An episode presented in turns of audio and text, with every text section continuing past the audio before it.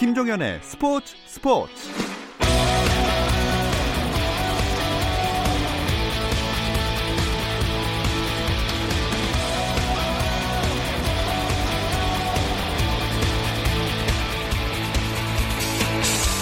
스포츠가 있는 저녁 어떠신가요? 아나운서 김종현입니다. 오늘 하루 스포츠계를 돌아보는 스포츠 타임라인으로 김종현의 스포츠 출발합니다.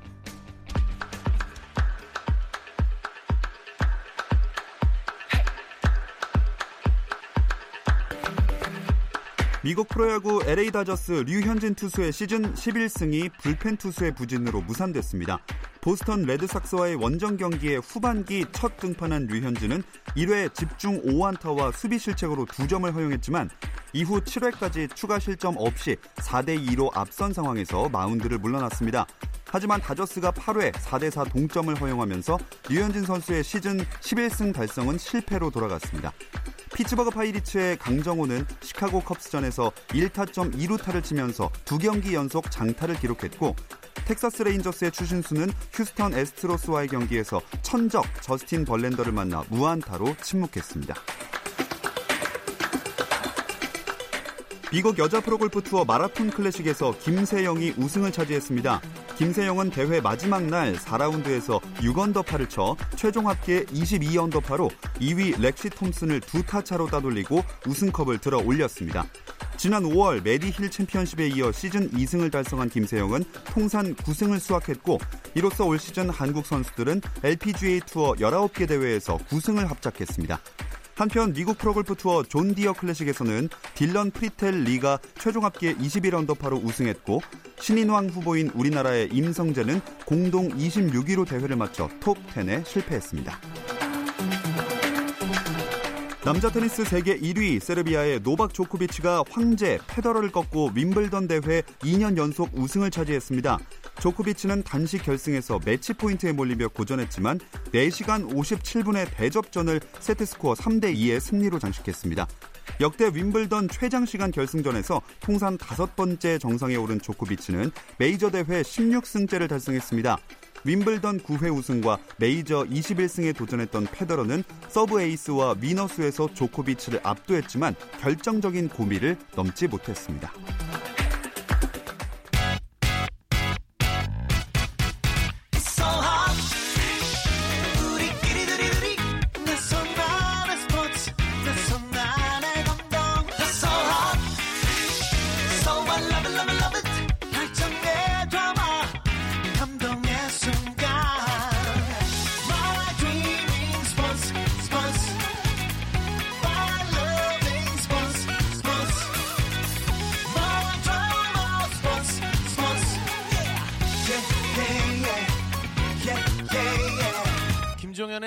스포츠.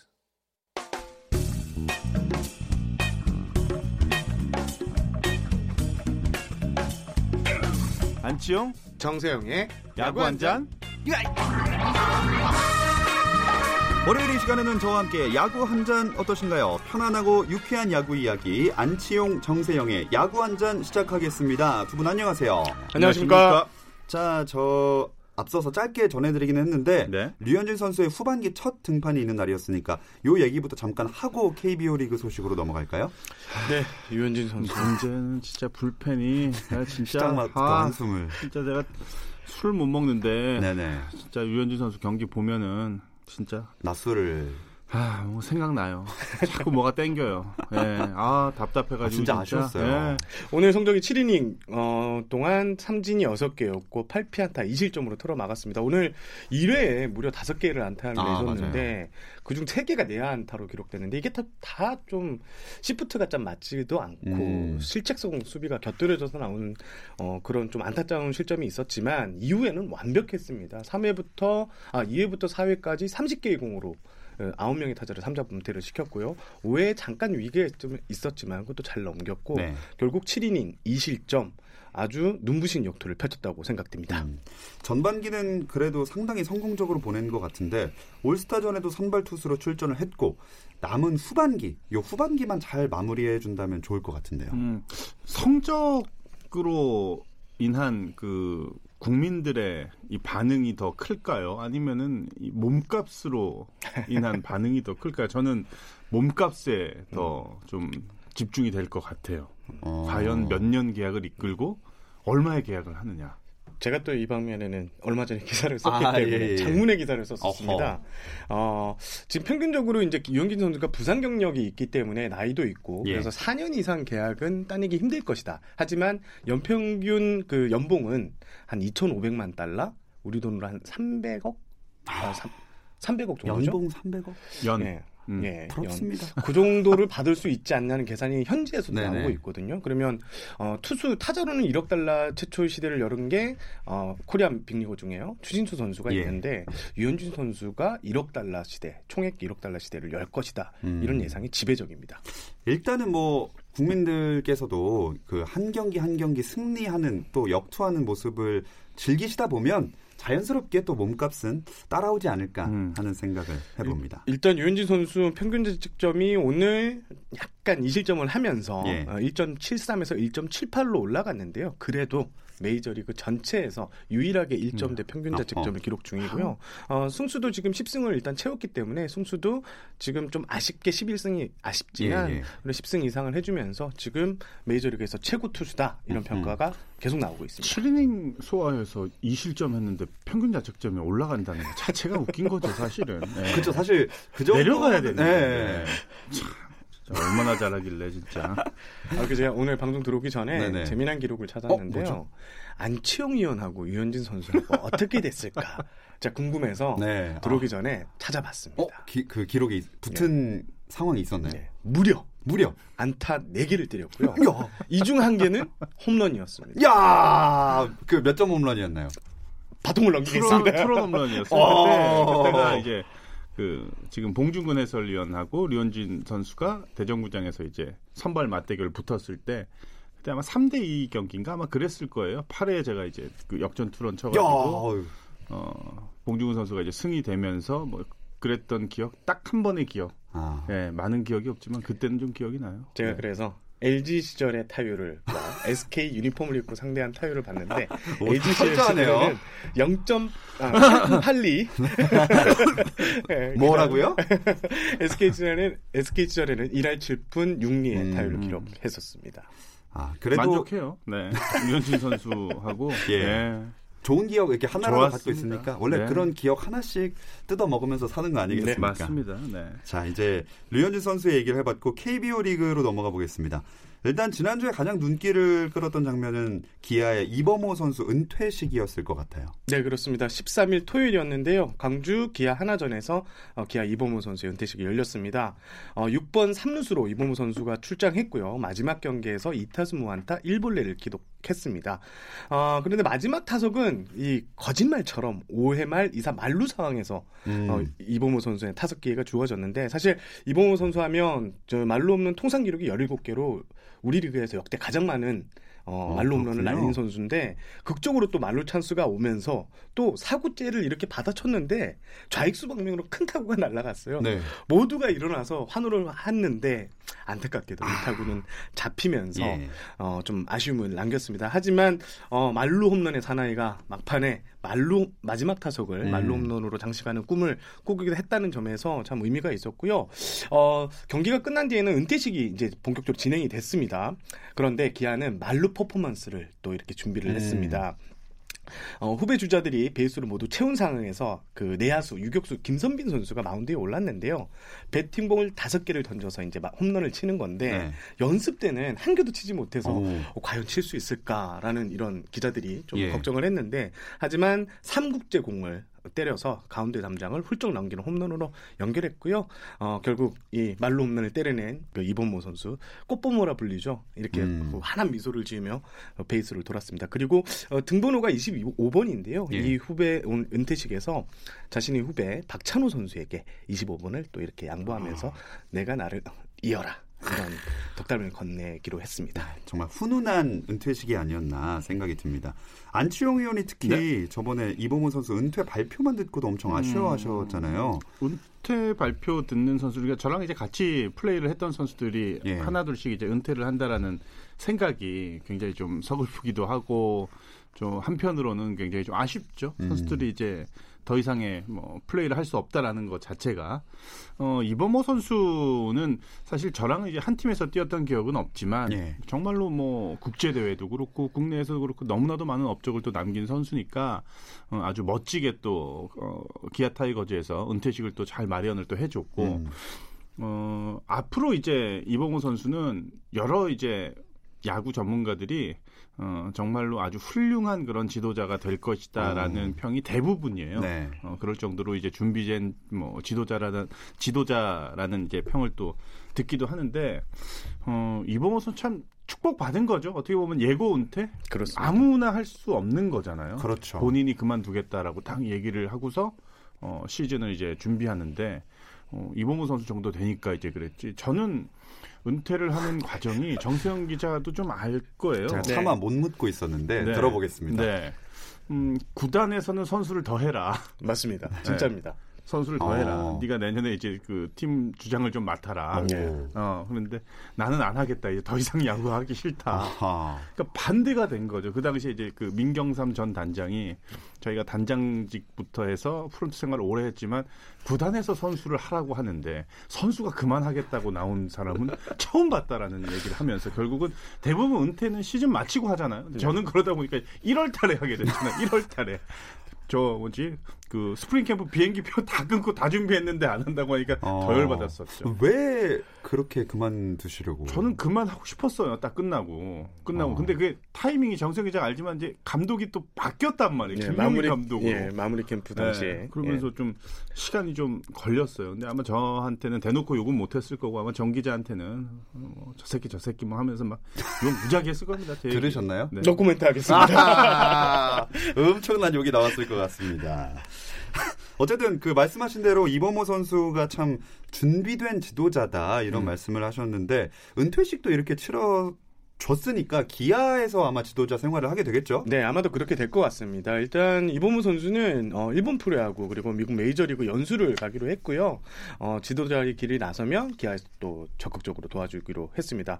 일단 이범호 선수는 8월까지는 가족들과 여름여행을 가겠다는 계획을 세워놨고 9월에 일본으로 먼저 건너가서 지도자 연수에 나가겠다 이렇게 말했습니다. 그리고 또 선동열 감독이 뉴욕 양키스로 야구 유학을 떠난다. 이 소식도 굉장히 사람들을 좀 열광케 했어요. 네, 그렇습니다. 선동열 감독이 11일 목요일이었죠. 청룡기 고교야구 대회가 열리는 서울 목동야구장에서 기자회견을 열었는데요. 내년 미국 프로야구 메이저리그 뉴욕 양키스 구단의 스프링 캠프에 초청받았다. 메이저리그에서 선진야구를 배울 생각이라고 이렇게 밝혔습니다. 양키스사나 그 마이너리그 스프링 캠프도 돌려볼 예정이고요. 1년 정도 미국의 야구 문화에 대한 공부를 할 예정이라고 했습니다. 양키스 구단이 한국인에게 이렇게 문호를 개방한 것은 처음 있는 일인데요. 당시 같이 이제 기자회견에 동석한 양키스 관계자는 구단에서 선동열 감독을 꼭 모셔와라 이렇게 말했다고 또 인터뷰를 했습니다. 제가 듣기로는 선수 시절에도 양키스랑 인연을 맺을 기회가 있었다고 들었거든요. 뭐 저도 기사를 통해서 알았는데 예전에 사실은 미국 메이저리그 팀에서 동양인 선수들한테 큰 관심이 있었던 세대는 아니었죠. 그 당시가 이제 굉장히 오래된 그 시대니까. 근데 뭐 기사를 통해서 보니까 두 번 있었습니다. 예, 관심이 있었다고 하더라고요. 1981년 세계 청소년 야구 선수권 대회가 미국 오하이오 주에서 열렸는데 당시 선동열 선수의 그 투구 폼을 처음 본 양키스 관계자가 18세였거든요. 손흥민 감독이. 이끌어와라. 일로 데리고 와라 했는데 병역 문제가 걸려 있어요. 그때 당시만 해도 이렇게 병역 문제 때문에 이 해외 취업이 좀 제한이 됐던 상황이었고요. 또 1984년에는 LA 올림픽에서 야구가 시범 경기로 열렸는데 이때 손흥민 선수의 모습을 보고 양키스가 계약금 $500,000를 제안하기로 했습니다. 이게 어마어마한 금액인 게요. 그 마크 맥가이어 선수 아세요? 통산 최다 빅맥의 뭐 주인공이다 뭐 이런 얘기도 나오는데 통산 500 83개의 홈런을 날린 마크 맥과이어 선수가 당시 이제 신인 드래프트에서 예. 나왔는데 그때 맥과이어 선수 몸값이 $150만. 그러니까 무려 한 3배 이상이 되는 금액을 선동열 감독에 제시했는데 그때도 좀 문제가 있었던 게 선동열 감독이 1982년 세계 야구 선수권대 우승하면서 병역 면제를 받았어요. 그래서 무조건 5년간 국내에서 활약해야 된다는 이 조항이 있었습니다. 그것 때문에 메이저리그에 가지 못하게 됐습니다. 참 선수 때 못 이룬 꿈을 이제 지도자 유학으로서 뭔가 그래도 이제라도 이룰 수 있게 됐으니까 참 그 기분이 좋아진다는 생각이 듭니다. 또 지난 한 주 KBO 리그에는 어떤 이슈들이 있었을까요? 뭐 많죠. 저는 이제 딱 떠오르는 거는 노경훈 선수의 부산 사직구장 방문. 네, 저는 이게 가장 좀 눈에 띄는 뭐 그런. 기사가 아니었나 싶어요. 저는 LG가 이제 외국인 타자를 교체한 것, 이게 좀 인상적이었는데 지난 10일에 이제 토미 조셉 선수를 방출하고 카를로스 페게로 선수를 영입했는데요. 또 NC도 이날 이미 에디 버틀러 타자 또 크리스티안 베탄코트를 외부 공시를 했고요. NC는 크리스천 프리드릭, 이름이 어렵네요. 그리고 타자 제이크 스몰린스키를 영입했는데요. LG는 페게로 선수 영입에 총액 $180만, NC는 프리드릭과 스몰린스키 선수를 각각 $200만, $400만 영입했는데 이 금액이 좀 작은 이유는요. 이 총액 제한이 있습니다. 이제 신인 용병 외국인 투수에게는 투수나 타자에게는 $100만 제한이 있어서 큰 돈을 투자하지 못하고 실질적으로 보면 독립리그나 그 미국 하위리그에 있는 선수를 좀 데려올 수밖에 없는 상황이었습니다. 저는 양의지 선수 부상 그 복부 근육인가요? 그것도 좀 눈에 들어오더라고요. 한 4주 정도 진단을 맞아요. 받았죠. 네. 네. 지금 발등에 물이 떨어졌죠. 네. 지금 NC 다이노스는 양의지 선수가 가지고 있는 이 팀에서 너무나도 큰 걸 또 큰 비중을 차지하고 있는 선수니까 양의지 선수 부상 때문에 일단은 NC는 굉장히 큰 위기가 온 거고 또 5강 진입을 노리고 있는 팀들한테는 어떻게 보면 또 절호의 또 기회가 또 온 셈이 된 거죠. 네. 참 지난 한 주에도 여러 가지 이슈들이 있었습니다.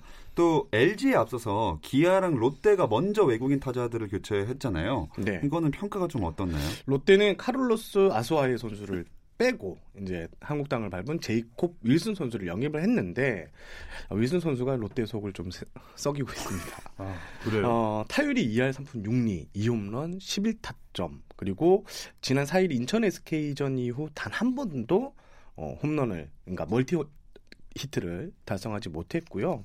지금 롯데 타선이 전준우 선수를 제외하면 예. 이대호 선수, 손아섭 선수 할 것 없이 전부 하얀 곡선을 그리고 있는데 그래서 외국인 타자 이 윌슨 선수 기대가 컸는데 네. 못하면서 양상문 감독의 고민도 커져가고 있는 상황입니다.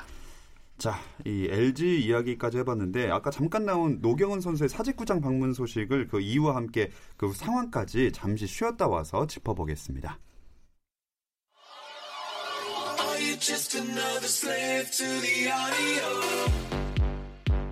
국내 유일 스포츠 매거진 라디오 김종현의 스포츠 김종현의 스포츠 월요일은 더가웃 안팎의 이야기들을 안주삼아 야구 한잔 함께하고 있습니다. 문화일보 정세영 기자, KBS N스포츠의 안치용 해설위원 나와 있습니다. 롯데 프런트들이 노경훈 선수랑 양승호 전 감독의 동반 방문 이슈를 해명하느라고 굉장히 분주했다고 들었어요. 네, 지난 9일이었는데요. 올 시즌 전 그 롯데 FA 계약이 무산된 노경훈 선수가 사직구장을 찾았고요. 또 이유는 단장하고 만난 것이 확인되면서 그 배경에 관심이 쏠렸습니다. 특히 그 노경훈 선수의 에이전트를 맡고 있는 양승호 전 롯데 감독이 공교롭게도 같은 날 구단을 방문하면서 취재진이 롯데가 이제 노경훈과 계약하는 건 아니냐라는 의문을 가졌었고요. 하지만 롯데는 전혀 사실이 아니다라고 일축했습니다. 이유는 롯데 단장은 FA 협상 때 서로 안 좋게 헤어진 것이 아니기 때문에 노경훈과 편하게 안부를 주고받고 있고 이날도 동의대에서 훈련 중이라고 하기에 근황에 대해서 이야기만 나눴을 뿐이다. 재계약과 관련한 대화는 일절 없었다. 이렇게 말했습니다. 뭐 팁타임을 가졌다라는 얘기를 하잖아요. 커피를 먹으러 거기까지 간단 말이야. 부산까지. 네. 뭐 집이 부산이기 때문에 뭐 갈 수는 있지만 뭐 예를 들어서 분당에서 여의도까지 커피를 먹으러 가는 셈이 되는 거죠. 맞습니다. 네. 분명히 뭔가가 있겠죠. 분명히 뭔가. 근데 저는 그렇게 돼서라도 노경훈 선수가 유니폼을 입고 마운드에 오른다면은 저는 정말로 두 팔 벌려 환영, 박수를 치면서 정말로 이 선수를 응원을 할 겁니다. 그러니까 롯데자이언츠도 나름 이제 뭐 팀 내부적으로 여러 가지 이유가 있겠죠. 뭐 정말로 뭐 가벼운 그런 뭐 티타임을 가지려고 했던 의도가 있었던 건지 예. 아니면 더 나아가서는 근데 모든 방향이 롯데가 지금 안 좋고 성적이 안 좋고 뭐 마운드가 좀 약하고 이러다 보니까 자꾸 이제 그쪽으로 시선이 이제 향하는 건 어쩔 수 없는 것 같아요. 저 역시도 뭐 그런 생각을 가질 수밖에 없는 사람 중에 한 명이다 보니까 이왕이면은 좀 늦었다라고 생각하지 말고 지금이라도 노경훈 선수가 좀 유니폼을 입고 잘 이제 좀 대화를 통해서 잘 풀어갔으면 좋겠어요. 좋은 선수 한 명 괜히 그냥 없어질 수는 없잖아요. 맞습니다. 사라지면 안 되니까 저는 노경훈 선수 하루빨리 좀 컴백을 했으면 좋겠습니다. 근데 좀 상황은 쉽지 않아 보입니다. 왜냐면 이게 노경훈 선수가 이제 FA 협생 롯데와 결별된 뒤 미국 메이저리그 도전을 선언했는데 샌디에이고 파드리스에서 테스트를 받았지만 또 결실을 맺지 못했고요. 지난 4월부터 이제 동의대회에서 개인 훈련을 하고 있는데 이게 롯데와는 여전히 입장이 강경합니다. 노경훈 영입은 없다 이렇게 말하고 있고 또 트레이드 시장이나 이런 데서도 노경훈 선수 영입을 위해 나서는 팀이 없거든요. 사인앤트레이드가 이루어질 것이라는 좀 이런 예상도 있었지만 이게 결과적으로는 힘든 상황이 돼버렸습니다. 아무래도 실전 감각에도 좀 문제가 있을 수밖에 없지 않을까요? 그렇습니다. 저는 뭐 개인적으로 아무리 혼자 개인적으로 이제 몸을 만들었다고 팀 훈련을 통해서 또 주기적으로 불펜 피칭, 실전 피칭 하지 못했던 상황이라서 지금 돌아오면 크게 도움이 될까라는 생각은 좀 받았습니다. 네. 해커 선수가 한번 그랬던 경험이 있죠. 네. 네. 키움 유니폼 입었어요. 근데 전신이었던 넥센 유니폼을 입었을 때 그때가 이제 개인 훈련을 하다가 합류를 했는데 역시나 예전의 해커 모습은 아니더라고요. 쉽지만은 않습니다. 정말. 네. 또 노경훈 선수 얘기를 하다 보니까 한화의 이용규 선수 근황도 궁금합니다. 일단 하나는 이용규 선수에게 이제 시즌 전에 활동 정지 처분을 내렸는데요. 여전히 풀지 않고 있고요. 현장과도 현장에서는 여러 차례 좀 논의가 나오긴 했었던 것 같습니다. 하지만 뾰족한 수를 찾지 못하고 있는 상황이고 일단 팀이 또 9위로 내려앉아 있는데 성적 부진 때문에 지금 머리가 더 아픈 상황이거든요. 전력으로 본다면 이용규 선수가 들어오는 게 맞는데 이렇게 코너에 몰린 상황에서 구단의 강경국치를 스스로 뒤엎는 모양새를 만드는 게 이게 구단에서는 상당한 부담으로 작용하고 있습니다. 네. 약간 명분이 좀 없을 것 같은 생각 들고요. 일단 말씀 중에 나왔던 대로 10위는 롯데, 9위는 한화입니다. 그럼 그 위의 순위는 어떻게 되나요? 짧게 정리하겠습니다. 8위는 기아고요. 7위는 삼성이고요. 6위는 KT, 5위는 NC인데요. 5위부터 12팀까지는 여전히 모두 5할 미만의 승률을 기록 중입니다. 기위로는 LG가 4위, 키움이 3위, 두산이 2위, SK 1위로 지난주와 그대로인데요. 두산하고 SK 격차가 지난주 7경기에서 6경기로 한 경기 줄은 것이 좀 특징입니다. 일단 KT가 5위 NC랑의 격차를 좁히지를 못했어요. 좁히지를 못했죠, 정말. 네. 두 팀의 경기가 굉장히 그래서 관심이 많이 갔는데 5위 자리를 놓고서 결국은 후반기부터는 그 한 자리를 놓고서 아마 경쟁을 할 것 같습니다. 4위 LG도 이제는 좀 안정권에 접어들었다고 생각을 해요. 경기력이 상당히 좋고 선수들이 이제 뭐 공백이 있었던 선수들이 이제 속속들이 다 회복해가지고 전부 지금 합류를 하고 있는 상태고 NC 5위 자리를 놓고서 뭐 KT, 삼성, 뭐 많은 팀들 기아도 있고요. 많은 팀들이 이제 5위 자리를 놓고 볼 텐데 이제 약 40경기에서 50경기 사이 정도가 남았죠. 90경기 이상을 소화를 했으니까 후반기는 글쎄 좀 어떻게 보면 좀 싱거운 너무 1위부터 4위까지는 너무 확고하게 지금 앞서 나가고 있으니까 5위 자리 이 와일드카드 한 자리를 놓고서 과연 어느 팀이 이제 이 자리 한 장을 거머쥘지 저는 나름 그래도 굉장히 재미있는 후반기 좀 기대해 보셔도 좋을 것 같아요. 2015년에 이제 와일드카드 제도가 도입이 됐는데 이후에 전부 5위 경쟁은 진짜 피를 말리는 손에 땀을 지게 하는 경쟁이 펼쳐져서 KBO가 신의 한 수를 줬다 이런 평가를 나왔거든요. 지난해도 마찬가지였고요. 올해 지금 두 팀이 지난주 나란히 또 2승 3패를 기록하면서 잘할 때는 같이 잘하고 못할 때는 같이 못하는 이런 패턴이 이어지고 있는데 1.5경기 차 충분히 재미있는 5위 경쟁이 될 것 같습니다. 근데 대신에 7, 8위인 삼성이랑 기아는 좀 그 경쟁, 5위 경쟁에 들어가기는 약간 버거워 보이거든요. 일단 5위 NC와 7위 삼성부터 10위 롯데까지 작게는 6경기, 또 많게는 11경기로 네.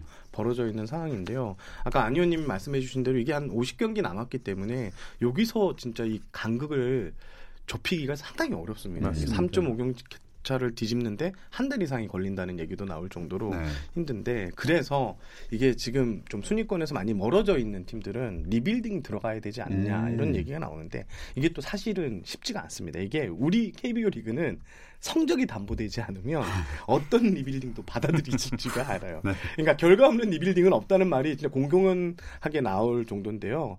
그래서 많은 구단들이 성적과 리빌딩을 병행해야겠다. 좀 말이 안 되는 소리긴 한데 이렇게 입장을 내놓고 있는 상황입니다. 네. 둘 다 잡기가 참 어려운데요. 그죠? 어렵습니다. 예. 자, 그렇다면 이제 야구 한 잔에서 선정하는 한 주간의 MVP 뽑아보겠습니다. 이범호 선수는 많이들 예상을 하셨을 것 같고, 저는 이범호 선수를 뽑고 싶었지만 개인적으로 더 분발하라는 의미의 김재환 선수. 너무 늦었어요 지금. 네, 홈런이 이번 주에 홈런이 나오기는 이제 서서히 나오기 시작을 했고, 부산에서 이제 사직구장에서 홈런을 때리기 시작을 했는데 홈런왕다운 그런 페이스는 아니었죠. 물론 공인구 때문에 타자들이 장타가 많이 감소된 부분도 없지 않아 있지만, 김재환 선수만큼은 정말로 이겨낼 줄 알았는데 본인도 굉장히 힘들었고 조금 늦은 감이 없지 않아 있지만 지금부터 더욱 분발하라라는 의미에 저는 김재환 선수를 한번 꼽아봤습니다. 분발상 좋습니다. 네. 정세현 기자님. 저는 기록상으로. 기록상. 린드블럼 선수가 당연히 얘기가 나와야 될 것 같은데요. 맞아요. 린드블럼 선수가 어제 사직 롯데전에서 5이닝 20점 하면서 15승째를 따놨어요. 이게 기록입니다. 전반기 종료 전에 시즌 최다승 기록을 또 세웠고, 자신의 34년 만에 처음으로 전반기 15승 투수가 탄생을 했고요. 린드블럼 선수가 총 20번에 등판해서 18번이나 6이닝 이상 투구를 했는데 이날은 5이닝으로 최소 이닝이 기록했는데, 그래도 위기를 벗어나면서 막판에 또 타선도 터졌고요. 그래서 승리를 챙기면서 KBO 리그 신기록을 세웠습니다. 또 어떤 선수들의 활약이 돋보였을까요? 분발상 한 분 더 추천하겠습니다. 한 분 더. 박용택 네, 친구 박용택 선수. 부상 이후에 이제 돌아왔는데 타율 보고 깜짝 놀랐어요. 2할 3푼 4리. 정말로 박용택 선수 앞에 어울리지 않는 그런 타율이었는데, 늦지 않았다. 지금은 개인 기록을 논할 때가 아니다. 팀이 지금 4위에 자리를 하고 있고 더 높은 곳을 향해서 팀을 위해서 헌신하라라는 의미의 헌신상이 될까요? 분발상보다는 헌신상. 네, 박용택 선수. 네, 좋습니다. 정세영 기자도 그럼 저는 한 번 더 외국인 투수 하나 더 들고 오겠습니다. 이민 생각하시나? SK 소사 선수요. 어제 7이닝 1실점 쾌투를 선보이면서 시즌 4승째를 따냈는데 2경기 연속 퀄리티 스타트거든요. SK의 한박 웃음이 지금 나오고 있습니다. 자, 오늘 야구 이야기는 여기까지 나누겠습니다. 함께해 주신 KBS N스포츠 안치용 해설위원, 문화일보 정세영 기자 고맙습니다. 감사합니다. 내일도 저녁 8시 30분 함께해 주세요. 김종현의 스포츠.